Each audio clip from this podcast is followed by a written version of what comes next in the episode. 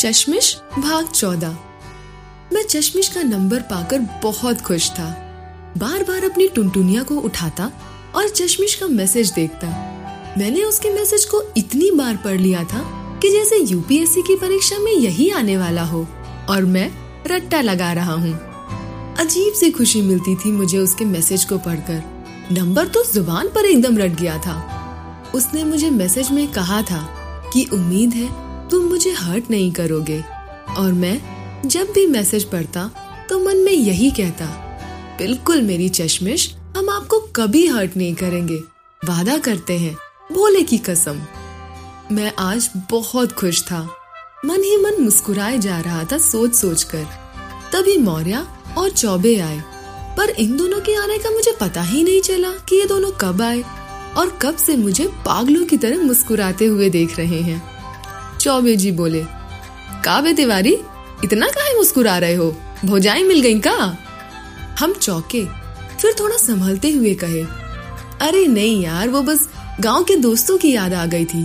और तुम लोग कब आए? मौर्य जी बोले, वही जब से आप गांव की यात्रा में डूबे हुए हैं।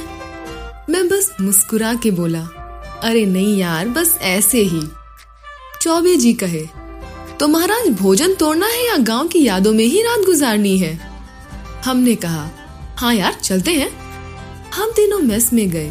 मैं इन दोनों से चश्मिश के बारे में बताना चाहता था, पर सोचता था कि बस फोन पर थोड़ी बात होने लगे, मुलाकात होने लगे तो बता दूंगा।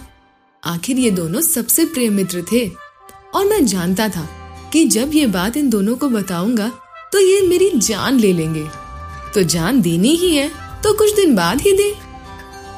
खैर, हम लोगों ने खाना खा लिया।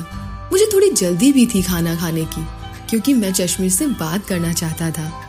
हम अपने रूम में आ गए। मैंने डरते डरते चश्मिश को कॉल किया। उसने कॉल रिसीव करके हेलो बोला। मेरी तो जैसे जान ही निकल गई। मैं बिल्कुल डर गया, बोली नहीं निकल रही थी मुंह से। उसने कुछ सेकंड बाद फिर से बोला, हेलो कौन? मैंने डरते डरते और लड़खड़ाहट भरी आवाज में कहा, हेलो अनामिका। उसने कहा, राहुल? मैंने कहा, हाँ। उसने कहा, तो इतना डर क्यों रहे हो? नंबर मांगने में तो नहीं डरे आप, और काफी तेज दौड़ रहे हैं। इतना जल्दी लड़की का नंबर भी मांग लिया और ना देने पर एटीट्यूड दिखाते हुए भरोसे वाला डायलॉग भी चिपका के चले गए। जनाब, आपके ऊपर ये डर नहीं जचता। अब मेरा डर भी खत्म हो गया, मैं हंसने लगा। मैंने कहा, नहीं ऐसा नहीं है, तुमने मैसेज में कहा था कि मुझे हर्ट मत करना, तो इसलिए डरा डरा सा रहता हूँ कि मेरी किसी बात से तुम्हें दुख ना हो। कॉल किया तो डर था, पता नहीं तुम फ्री होगी या नहीं, तुम्हें इस वक्त कॉल करना सही लगेगा या नहीं। उसने कहा, वैसे अभी मैं फ्री नहीं हूँ, अभी हमें खाना खाना है, तो हम आधे घंटे बाद बात करें? मैंने कहा, बिल्कुल। उसने कहा, तुमने खाना खा लिया? मैंने कहा, हाँ, अभी चौबे जी और मौर्य आए थे तो साथ में खा के आ रहे हैं। उसने कहा, ओके, अभी के लिए बाय, आधे घंटे बाद बात करती हूँ। मैंने भी आज खुशी से बाय बोला।